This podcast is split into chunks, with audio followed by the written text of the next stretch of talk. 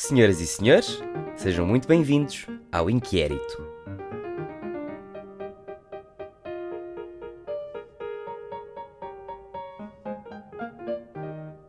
Alô, alô, sejam muito bem-vindos ao Inquérito. Meu nome é Francisco Palma, mas isso vocês já sabem. E hoje o programa tem a ver com atividades. Atividades que vocês podem fazer com amigos, atividades que vocês podem fazer sozinhos, mas que quando chegam ao final do dia o que importa é que vocês se divertiram imenso. Como todas as semanas temos três inquéritos. O primeiro, saída com amigos, tecidos, escape room, bowling, cards e cinema. Atividades em equipas, mata num parque de trampolins, laser tag, futebol e paintball. E ganhas um bilhete para ir a um espetáculo. Vais ver uma peça de teatro, stand-up comedy, um concerto ou um bailado. Estas eram as opções e, como sempre, vocês votaram na vossa favorita. Começamos pelo primeiro inquérito e, senhoras e senhores, em último lugar, e que também ficou em segundo, fica bowling, cards e escape room. É verdade, senhoras e senhores, pela primeira vez na história do inquérito, temos um empate a 3. Três opções tiveram exatamente o mesmo número de votos, todas elas com 23%. Portanto, começamos por bowling. Porquê? Porque sim. E bowling é, é uma atividade gira. É uma atividade gira para se fazer, é uma atividade em que estão a gozar com os vossos amigos e ao mesmo tempo estão a esperar que eles sejam bem-sucedidos. E, em opinião sincera e da minha própria experiência, eu sou o melhor, pior jogador de bowling em Portugal. Não digo no mundo, mas sou o melhor dos piores em Portugal. Porquê é que eu digo isto? A última vez que eu fui jogar bowling foi no primeiro encontro que eu tive com a minha eventual namorada e eu avisei-a que eu era particularmente mau a jogar bowling. E sou, sou, sou particularmente mau a jogar bowling. Mas de vez em quando tenho uma espécie de onda de alto rendimento. O que é que eu quero dizer com isto? Eu, nesse jogo, eu comecei logo a abrir com dois strikes. E eu pensei assim, ok, eu disse que eu sou muito mau a jogar bowling e agora olhem para mim, sou um profissional americano. O que é que acontece? Eu faço dois strikes, ela fica bastante impressionada, e eu logo a seguir faço duas rondas em que acerto num total de zero pinos. Ficam todos de pé, eu não ganho pontuação e chegamos ao fim do jogo com uma modesta pontuação de para aí 70 ou 80. Depois de eu ter feito dois strikes. Faz algum sentido? Não. Mas é o que temos. Mas é um daqueles jogos que eu adoro ir com amigos porque eu sinto que nós estamos todos no mesmo barco de autêntico falhanço. À exceção de um amigo meu, eu tenho um amigo que é particularmente bom a jogar bowling e da última vez que eu joguei com ele também foi a única. Ele fez pelo menos 5 ou 6 strikes, pelo menos. Mas é giro, porque estamos ali todos no mesmo barco a apoiar-nos uns aos outros. Depois, quando alguém falha tudo, gozamos imenso. Quando alguém faz um strike, toda a gente celebra. É fantástico. É um grande espírito de grupo. No entanto, não conta como um desporto de grupo ou como uma atividade em grupo, porque para todos os efeitos a pontuação é individual. E onde reparar numa coisa, vocês nunca na vossa vida vão combinar ir jogar bowling com alguém e só jogar um jogo. Acaba-se sempre por jogar pelo menos três. Ai tal, um paga um, outro paga outro, outro paga o terceiro. Mas acontece sempre isto, nunca se joga só um jogo de bowling, nunca aconteceu na história da humanidade. Avançamos para também segundo lugar com cartes também com 23%. Cartes é mais desafiante do que bowling, porque, em primeiro lugar, estás dentro de um carro que não anda particularmente depressa, mas como está tão perto do chão, sentes ali o rabo a abanar e sentes que vai tudo muito mais depressa do que aquilo que vai. E depois o teu lado competitivo parece que muda. Ou seja, tu, vamos supor, que estás no carro normal, o carro com que conduzes para ir para a escola, para ir para o trabalho, para ir ter com amigos ou para ir à casa de alguém, vamos supor, um carro normal, e depois sentas-te num kart. Tu no kart vais automaticamente pensar que és um Michael Schumacher. Andas ali às curvas, começas ali a calcular a forma como vais fazer a curva com a menos distância possível e depois todos os teus amigos deixam de ser amigos, passam todos a ser adversários, passam todos a ser inimigos para a vida. Porque há uma sensação íntima no teu ser que te diz: eu tenho de pôr este sacaninha a comer o meu pó. Porque se ele não comer o meu pó, quem sou eu? Ele vai gozar comigo e tem de ser eu a gozar com ele. Infelizmente, em cards não existem carapaças de tartarugas, nem bananas, nem bombas, nem foguetes e essa coisa toda, como existe no Mario Kart. Tira ali um bocadinho do charme à coisa, mas eu gosto. Acho muito giro. Já não faço cartas há imenso tempo e se alguém estiver a ouvir isto e que me conhece, pá, convide-me. Eu aprecio o convite e certamente que prometo que não irei fazer de ti um inimigo muito grande. Não consigo fazer garantias de que não te farei inimigo, mas muito grande não serás de certeza. Avançamos também para segundo lugar e também com 23% mais uma vez, Escape Room, que eu só fui uma vez. Só fui uma vez e eu lembro que aquele em que eu fui era uma espécie de prison break. Eu tinha de sair de uma prisão, eu tinha de encontrar códigos, eu tinha de encontrar coisas azuis e vermelhas no mapa que me pudessem dizer a combinação para eu sair daquela sala. E aquilo que eu acho que as pessoas não compreendem é que vamos supor que uma pessoa não é particularmente boa aluna na escola, ok? Não tem ótimas notas, não tem um grande rendimento a nível académico, mas chega a uma escape room e vira Einstein. Porque ela consegue detectar todas as coisas com o seu mínimo attention span, então consegue apanhar muitas coisas ao mesmo tempo e assim, pessoal, a combinação é esta. Eu estou a ver a combinação. Experimentem 4, 2, 4, 3. E eu experimento. E abre. E eu fico a olhar para a pessoa tipo assim, mas como? Porque aqui a questão é que não é preciso ser-se muito inteligente para ir para uma escape room, mas é preciso ser criativo e ver onde é que estão as coisas e tentar perceber como é que elas se interligam. Para além disso, é muito mais engraçado ir em grupo porque vocês estão todos ali a debater ideias. Aquilo parece uma conferência de uma empresa multinacional. Precisamos de ideias. O que é que nós podemos fazer para conseguir sair desta sala? Um, uh, virar o espelho. Já tentámos fazer isso, não há nada atrás. Um, aquela cadeira parece um bocado suspeita. Podemos tentar tirar-lhe o colchão. Já tentámos fazer isso. Estava lá uma chave, abriu um cofrezinho. Não nos deu muito mais do que isso. O. Uh... Ah! E que tal olhar para o segundo número de cada país que está indicado no mapa? José? És um gênio. E não é que o segundo número da República Centro-Africana tinha de facto a combinação certa? Ah, pois. É preciso ser-se criativo para estar numa escape room. Em primeiro lugar, e senhores e senhores, eu estou muito desiludido. Ficou cinema.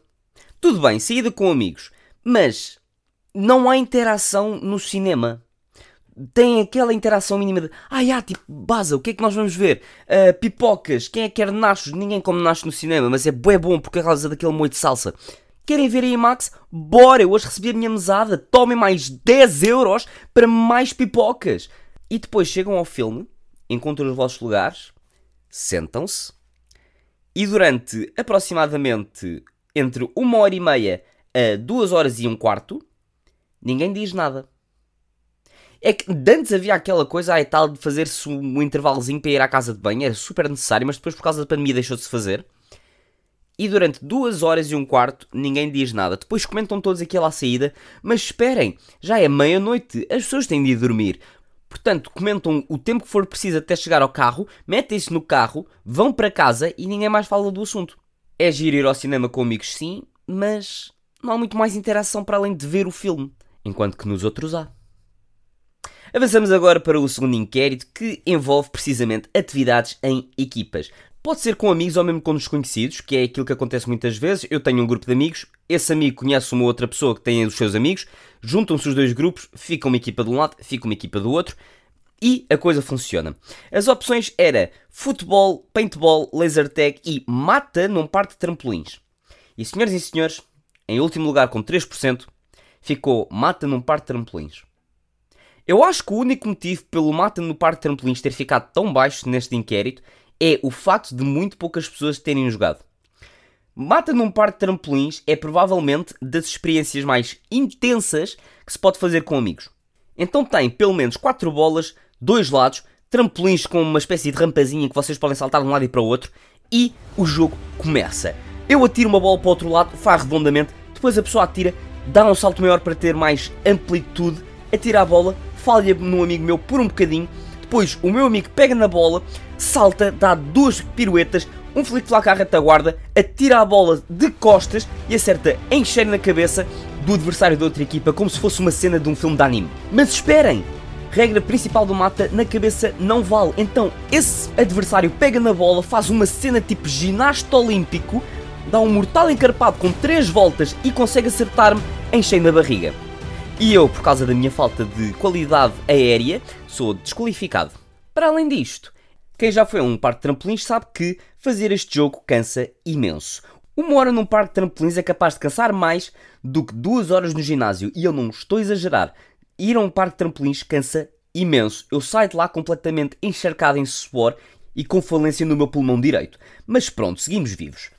Em terceiro lugar, e por uma vez na vida estou orgulhoso de vocês porque não foram assim tão básicos como aquilo que eu estava à espera, ficou futebol. Futebol é giro de jogar. Eu pessoalmente adoro, mas sou péssimo. Mas temos 11 pessoas de um lado, 11 pessoas do outro, às vezes 7 se o campo for um bocadinho mais pequeno, e eu não estou de um lado e para o outro a tentar dar pontapés numa bola durante uma hora e meia e tentar marcar golo. O problema do futebol, na minha opinião, é que, como bons portugueses que somos, eu acho que nós nos entusiasmamos um bocadinho demais quando estamos a jogar futebol. E os nervos vêm ao de cima, começam-se a mandar vir de um lado e para o outro. Eu não jogo particularmente bem, portanto, se eu fizer algum erro, os meus colegas de equipa estão sempre a chamar-me nomes, mas se eu jogo bem, todo mundo para. Toda a gente para. Porque eu sou uma pessoa especial, ok? Eu não jogo bem, mas tenho ali breves momentos de genialidade. Genialidade essa que vai pelo cano se eu estiver a jogar sem óculos. Porque eu sou pitósga. Vejo muito, muito, muito mal. E a última vez que eu fui fazer uma futebolada com os amigos meus, eu estava a tentar receber uma bola. Aliás, eu não estava a tentar receber.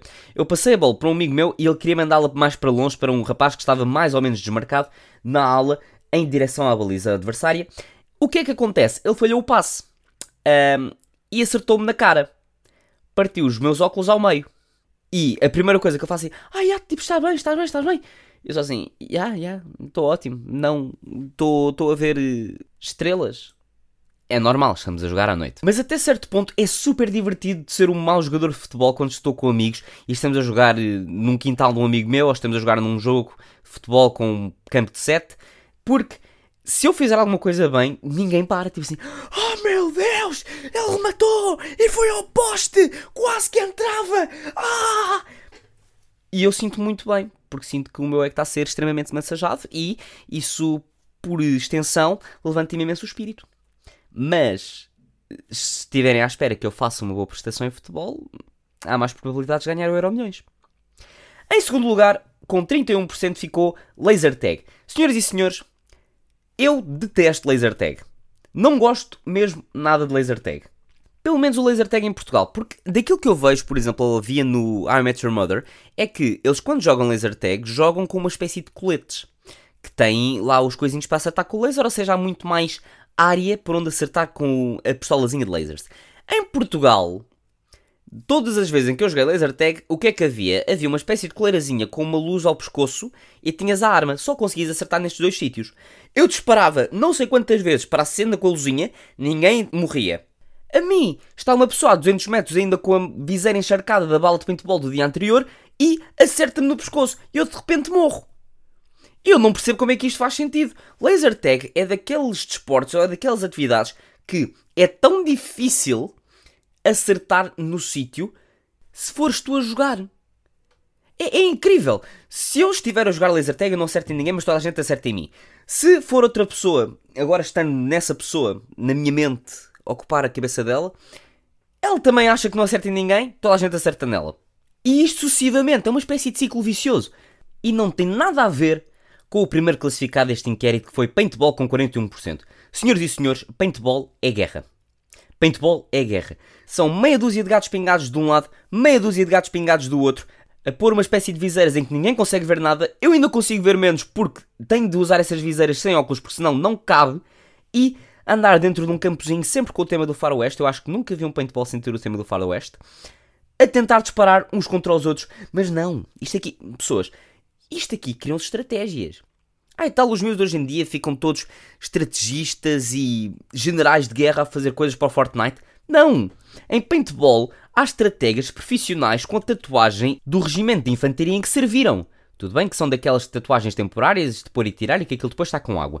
Mas não interessa! O comandante junta toda a gente e diz o plano. Pessoal, isto vai correr assim. Francisco, tu ficas comigo. Vais avançar pelo lado esquerdo à minha frente. Tu não consegues disparar nada, mas pelo menos fazes um bom escudo humano. Edgar, tu vais pela esquerda, vamos tentar flanqueá-los. Teresa, Inês, vocês ficam no meio. Se virem alguém a aproximar-se da nossa bandeira, disparem contra tudo e contra todos. Felipe, vais ser a distração. Vais tentar disparar contra quanta gente puderes, mas vais andar de um lado e para o outro a tentar atrair tiros. Se eles estiverem a prestar atenção a ti, não vão prestar atenção a nós. Pessoal, mão aos três, um, dois, três, equipa! E vão. Toda a gente vai, toda a gente faz o seu papel. Eu faço um ótimo escudo humano. Sou alvejado no mínimo seis vezes e meia. Porquê meia? Porque às tantas, uma criatura qualquer consegue tirar uma bala que bate numa casinha e metade da tinta vai para mim. E ganhamos. Ou perdemos. É um destes cenários. Mas atenção, porque levar com uma bala de paintball a queima-roupa é supostamente é uma coisa ilegal. Mas eu já levei. Dizem sempre, ok, a queima-roupa não vale atirar. Mas o que é que acontece? Houve um ano em que eu fui a um campo de férias e eu estava a jogar paintball, porque era das melhores atividades que se podia fazer. E os nossos. Nós tínhamos uns coletes um bocadinho fraquinhos comparado com alguns fatos macacos enormes que as pessoas usam, que são os melhores porque ninguém se aleija. Eu estava de cócoras a tentar disparar contra um lado, vem um adversário qualquer, vê-me para aí a 5 metros e dispara contra a minha clavícula. Eu fiquei a sangrar. E se não me engano, essa foi a última vez que eu joguei paintball, mas gostava de voltar a jogar. Avançamos para o último inquérito, que era ganhas um vale para um espetáculo. Vais ver, e as opções eram stand-up comedy, uma peça de teatro, um concerto ou um bailado. Em último lugar, ficou com 8% um bailado. Senhoras e senhores, eu adorava ir a um bailado. Aliás, é uma daquelas coisas que a minha namorada me diz: Ah, é, nós temos de ir a um bailado. E eu assim, sim, nós temos de ir a um bailado. Porque é um, é um momento bonito, é um momento cultural. Vocês veem pessoas que se dedicam a vida toda a dançar e a aperfeiçoar técnicas de dança, acompanhados por música magistralmente bonita, orquestral, fenomenal, original, al. Em suma, é um bom momento. Eu recomendo a todas as pessoas que um dia vão ver um bailado, eu tenho de ir ver um bailado, porque apoiamos a nossa cultura. Apoiamos a cultura, apoiamos as pessoas que vivem da cultura e apoiamos as pessoas que também estão em terceiro lugar deste inquérito, que são as pessoas que entram em peças de teatro que tiveram 17%. Por algum motivo, o investimento na nossa cultura é tão baixo. Nenhum de vocês quer ir ver estas peças, nenhum de vocês quer ir ver bailados, nenhum de vocês quer experienciar a cultura e as pessoas que fazem cultura a sério. Então, o que é que acontece numa peça de teatro? Em primeiro lugar, pode ser uma peça de teatro hilariante, como foi a última que eu fui ver com Maria Rueff e o Joaquim Monchique, chamada Lar do Solário, chorei a rir nessa peça. Ou também pode ser altamente dramática, pode ser triste, pode ser policial, como também a Ratoeira, que eu fui ver há relativamente pouco tempo, da Agatha Christie. E é sempre agradável, é sempre bonito ver as pessoas a fazer papéis de alguém que não elas. De alguém exterior e conseguir interpretar uma personagem fictícia e torná-la real. Se vocês gostam de ir ao cinema, então porquê é que não gostam de ir ao teatro? Aliás, até é mais impressionante. Porque o cinema é teatro, mas só com a segurança de estar atrás das câmaras. Com a segurança de eles poderem fazer alguma coisa outra vez sem enganarem. Teatro eles decoram as falas todas e fazem aquilo de seguida, no momento, não há espaço para enganos. E se houver, eles improvisam. É muito mais impressionante ver teatro do que ver cinema. Mas vocês não gostam. Não compreendem. Portanto, avançamos para o segundo lugar do nosso inquérito. Stand-up comedy com 25%. Eu nunca fui ver stand-up comedy ao vivo, mas adoro ver eh, vídeos do YouTube de malta que já fez, sobretudo vídeos australianos. Porque stand-up comedy não é só contar boas piadas, há todo um conjunto de coisas. É preciso saber trabalhar com o público, é preciso também ter boa expressão corporal, ter boa expressão física, ter um mínimo de conhecimento geral dos acontecimentos recentes, que é para se conseguir brincar à volta disso. É uma arte muito mais difícil do que aquilo que se espera. Eu nunca seria capaz de fazer, porque apesar de eu me considerar uma pessoa razoavelmente engraçada, eu não sei contar piadas. Porquê? Porque eu me desato a rir. Se eu souber uma piada, que eu acho muito engraçada, eu começo-me a rir antes de conseguir acabar de contar e depois isso aí estraga a experiência para toda a gente. Também sou boa a contar histórias engraçadas, mas isso é diferente, são coisas que aconteceram na minha vida, então é um bocado mais fácil. E não é só isso, ir a um espetáculo stand-up não é só pela pessoa que está lá, é pelo conjunto da experiência, pelo grupo também. Vamos supor que o comediante diz uma piada que, na tua opinião, não foi assim tão bem concedida, mas alguém lá no fundo achou piada e começa com. E depois dás por ti e toda a gente começa a rir. Porque há risos contagiantes. Há pessoas que tu conheces ou pessoas que tu vês no YouTube, em sítios quaisquer, que têm um riso tão icónico e têm um riso tão contagiante que tu às tantas datas a rir também. Eu no outro dia estava a ver um vídeo no YouTube de uns gajos que eu gosto de ver no YouTube e dois deles têm risos que eu rio-me dos risos deles. Eu posso não achar piada nenhuma ao conceito, mas o riso deles faz-me rir. E isso acontece imenso nos espetáculos de stand-up. Às vezes nem é tanta piada, mas é o riso dos outros. É uma experiência gira. Por fim, em primeiro lugar, com 50% dos votos, ficou ir a um concerto. Por acaso não é algo que eu tenha assim muita prática em fazer. Eu antes de 2023 só tinha ido a um concerto, ou pelo menos pago para ir a um concerto uma vez na minha vida, que foi o concerto dos Muse, numa vez em que eles passaram cá em 2016, que eu fui com o meu pai, com a minha irmã e com uma amiga dela. E o concerto foi incrível, foi absolutamente fenomenal. Eu nunca tinha vibrado tanto numa experiência como naquele momento. Mas lá está, depois fiquei muitos anos sem ir, precisamente por causa do medo que tinha em os concertos que se seguissem não serem tão bons como aquele. E até certo ponto foi um concerto justificável. Mais tarde fui ver um concerto dos Dama e a qualidade do som era muito, muito má. Para além que, pronto, estava ali um cheirinho a substâncias estupefacientes que, para um jovem de para aí 15, 16 anos, não era assim tão aconselhável. Mas enfim. Então, chegamos a 2023 e um amigo meu convida-me para eu ir ver um concerto de um fulano chamado David Bruno, que ele adora e que eu até gosto de algumas músicas dele, acho que tem piada, sobretudo na parte lírica. E fui com a minha melhor amiga ver o concerto do Richie Campbell ao meu Arena, que foi incrível, absolutamente fenomenal, vibrei imenso, cantei imensas músicas, fiquei sem voz e tu sabes que vais a um bom concerto quando tu sais lá e ficas sem voz. Consegui uma garrafa de água grátis que andavam lá pessoas a distribuir garrafas e andavam a distribuir cervejas, só que eram todas super caras. Até ao momento em que eu estou a vibrar bué no concerto e sinto uma coisa no meu pé. Vou lá abaixo, é uma garrafa de água cheia, não aberta. Eu sou assim, xé, jackpot. Então bebemos a garrafa. Ainda por cima estava cheio de sede. Foi, foi uma ótima experiência. A pessoa com quem eu fui a este concerto, provavelmente vai estar a ouvir este episódio, foi mandar um grande beijinho. Sentiste identificada? E, senhoras e senhores, este foi mais um episódio do Inquérito Podcast. Espero que tenham gostado. Se não gostaram, por favor, digam-me aquilo que não gostaram, mandem nos comentários, mandem mensagem no Instagram, sigam-me no Instagram e o Inquérito volta para a semana com mais e melhores inquéritos. E até lá, até já!